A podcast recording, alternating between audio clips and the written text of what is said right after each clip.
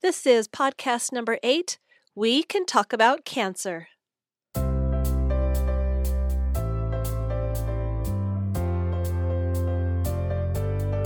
Welcome to this podcast. My name is Carrie Stoker. I'm a certified life coach, and I help Latter day Saint women strengthen their family relationships. When you have a child that struggles with mental illness, there are all kinds of challenges that are involved in your family and among the relationships there. And I can show you through scripture and stories how to navigate this challenging road. Hi, folks. Hey, thanks for joining me today on the podcast. I wanted to just give you an update on the wellness conference that I'm involved in on May 14th.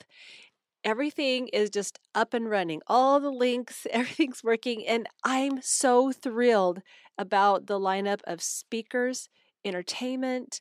Um, we're going to have a sound bowl experience for people who opt into the VIP. And so it's just going to be an amazing thing. Check that out on the website, vibrantlivingwellnessconference.com. Many of my listeners do not live in the Utah area, but what's so awesome is that we are going to have this wellness conference live streamed.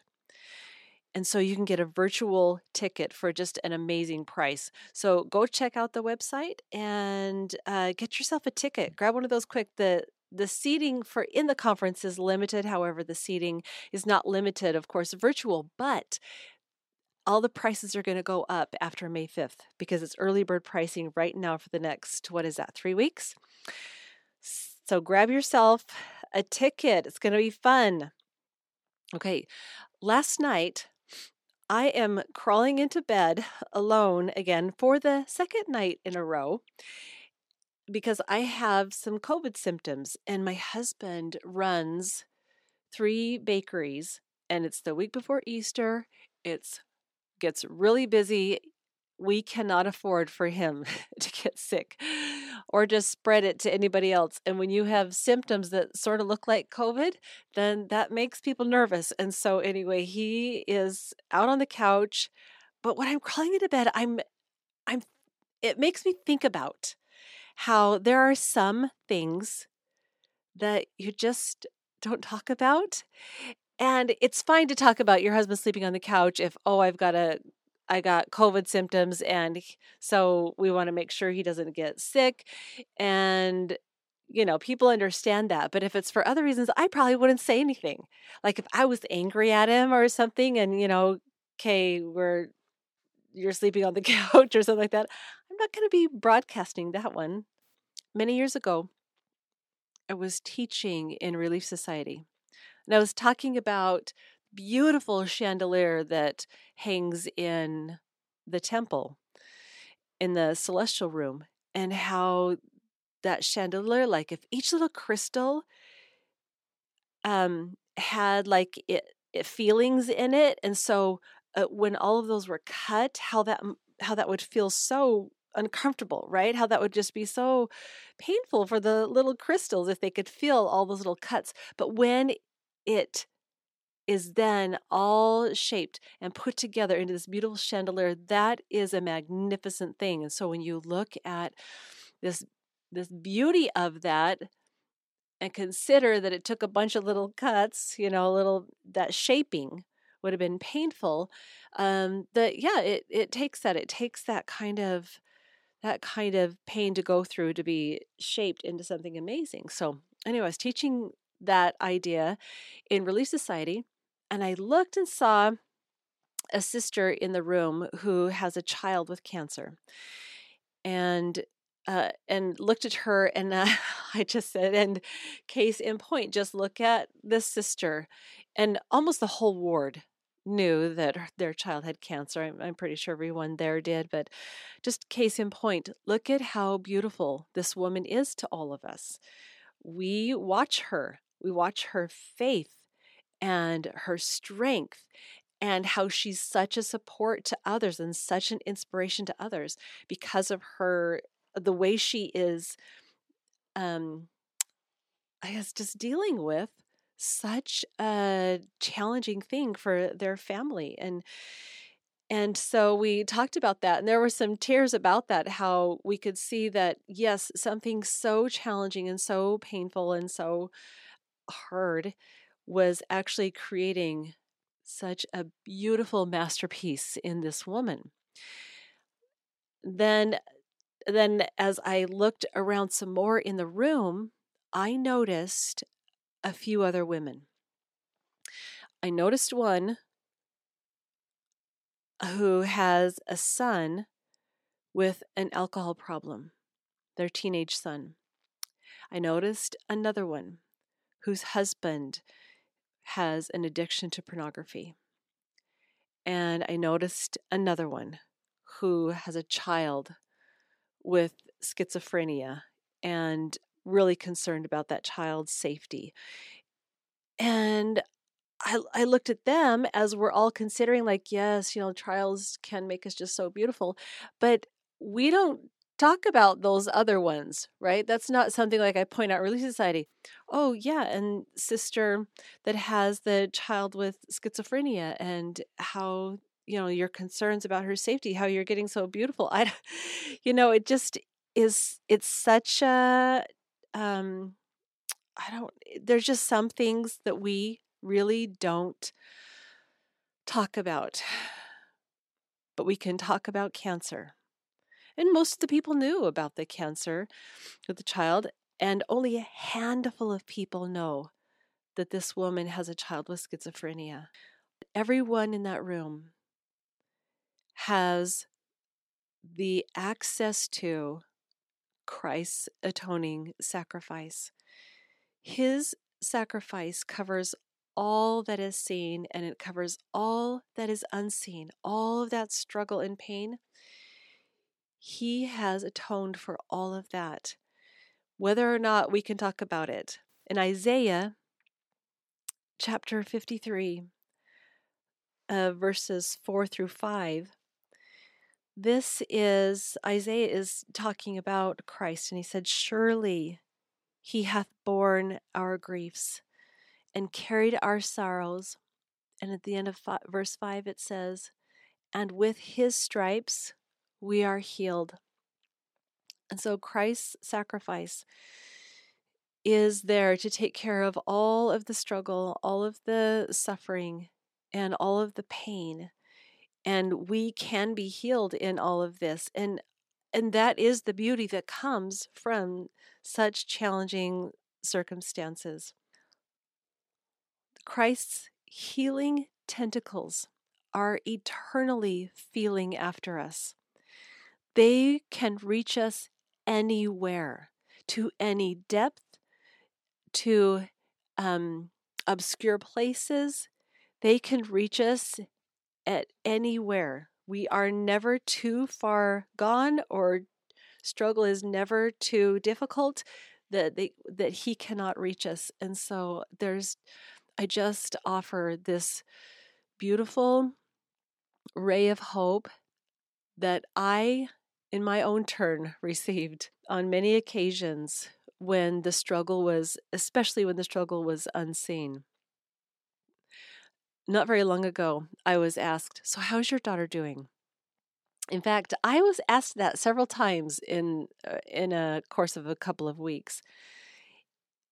And my first question in my mind was, "My daughter, uh, which one?" And I'm thinking in my head, do they know the daughter that has cancer? Do they know I have two daughters that right now are really compromised in their mental health? Um, which which daughter are you asking about? And then most of the time they'll say, "Oh, you have a daughter that has cancer, right? Like, okay, yeah, I do. I have a daughter with cancer. And then we'll have a long chat about that and how she's doing. And they will offer their prayers for her and anything else, you know, they'll say, Is there anything we can do? Anything at all? We would be so happy to help. And um, yeah, they're just, there's, there's just a free flow of conversation when it's the daughter with cancer. Now, if they actually were inquiring about one of the other daughters because there are a few that were aware of their mental health condition. And, um, you know, those conversations typically are brief, um, general. They're very general in, you know, how things are going on. And always, I'm just so grateful for their interest and thank you for asking, I'll say. But um, in in those cases, I'm not as likely to say, please, please, please pray for her. It, it depends. It depends on the friend or who's asking. But, you know, in most cases, the conversation is not as um, intimate and detailed, I guess I'll say. And it's okay. You know? That's totally okay. That's how I think that should play out. And uh, at least for now and for um, and with those people. And so all of that is okay. It's just to say that cancer, you can talk about that one. And mental health challenges, that one takes a little more delicacy in my experience. One time, a friend knocked on my door and she had this pot of flowers. And so I brought her in. I'm like, oh my goodness, what are you doing here? We really hadn't had much interaction for some time. And she said, well, either I did something that really offended you or hurt you, or you are really struggling with something because the last couple of times I have seen you, you haven't interacted in a way that's typical, right? I, I think I must have um, kind of dismissed her, or I, or maybe I just didn't really notice her, or maybe I had like a funny look on my face. I think that's what it is. I think I had more like a funny look on my face or something, and um, anyway, she didn't know how to interpret it. And so, but what she said was either way, whatever it was, I did something or you're really struggling, either way, I figured you needed some flowers, either to give my apologies or to help you just know that I'm here and and I love you. It was so so sweet. And so um yeah, no, it was definitely not anything she did. I was concerned about a daughter. I was very concerned about her during this time frame. And so easily could have been that that my mind was so occupied um, with the concerns around the daughter that um, that I I just you know came across different than normal. And and you know I I couldn't expound on what was going on, and that's okay. Um, because I felt like I I needed to keep some privacy. I had some I had some fears of my own, maybe some possible embarrassments of some things that maybe were going on that I wanted to I just didn't want to expound on, but it was so so sweet of this sister. Often uh, families are silently suffering. Those that have mental illness in their family, if they have ADHD or depression or a bipolar disorder, and you'll see them starting to isolate. And many of you might be able to, you know, this resonates with you because you are my audience. Many of you have mental illness in your family. And so you'll see this. You just start to isolate. Um, you, there's a lot of emotions going on for you. The anger, fear, you might feel overwhelmed. And all of this can be very draining. But there is replenishment through Christ our Savior. There is. And one thing that I found that the prayers um, that people will offer are so sustaining.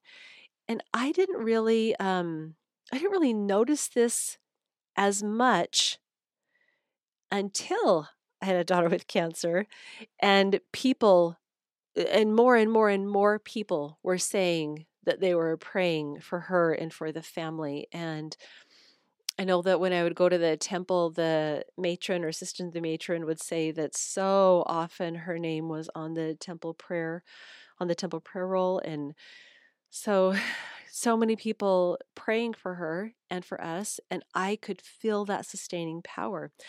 And then it helped me reflect on um, other times when it was mental illness that I was asking for prayers and how I was sustained through such a difficult time, me and family and and my children. Um, we were sustained through such a difficult time because of the prayers of family and those close to us that that knew us and knew what was going on.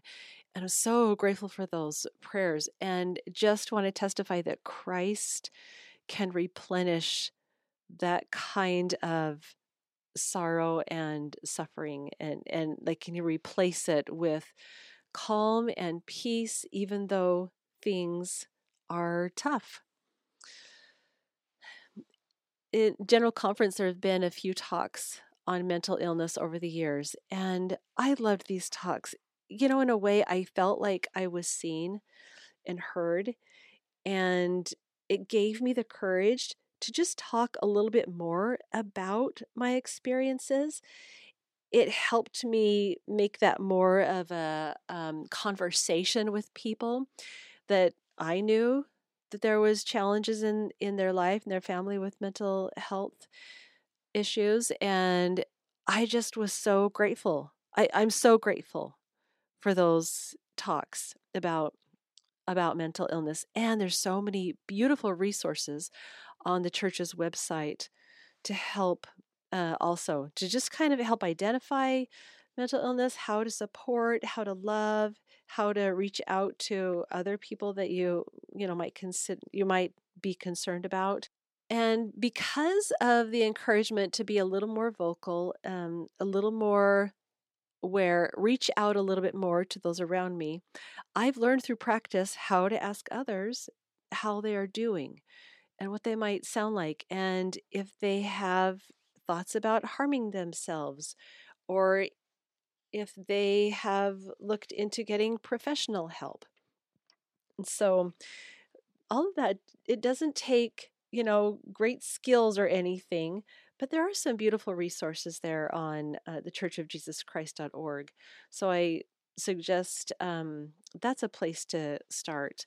You know, if you're if you're wondering how to approach friends or family and and how to ask those questions. What I want to end up here with are I have three suggestions to help create a little more space for conversations about mental health because again like it's just it's so easy to talk about cancer. It is. And it may stay that way and that's okay but wouldn't it be nice to be able to have a few more conversations about mental health because it just it feels so nice to be able to just talk to some people. And it, for me, it was just so nice for me to be able to reach out and talk to a few people who could understand what I was going through. Okay, my first suggestion on creating a little more space for conversation.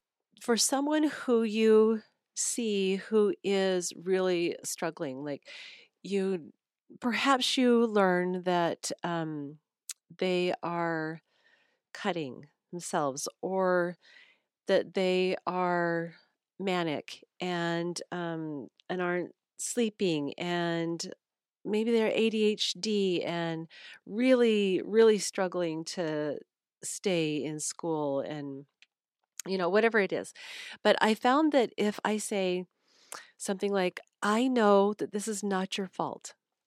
I remember the first time I I um, spoke these words with many years ago, probably 15, 20 years ago, to um, a teenager in the ward.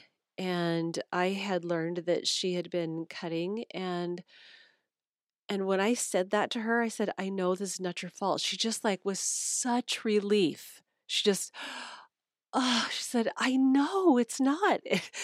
you know, just in the sense like, like this is what she was feeling too. And uh, we had a beautiful conversation and I just offered my love and support eh, for at any moment that she felt like she needed someone to reach out to. She could reach out to me.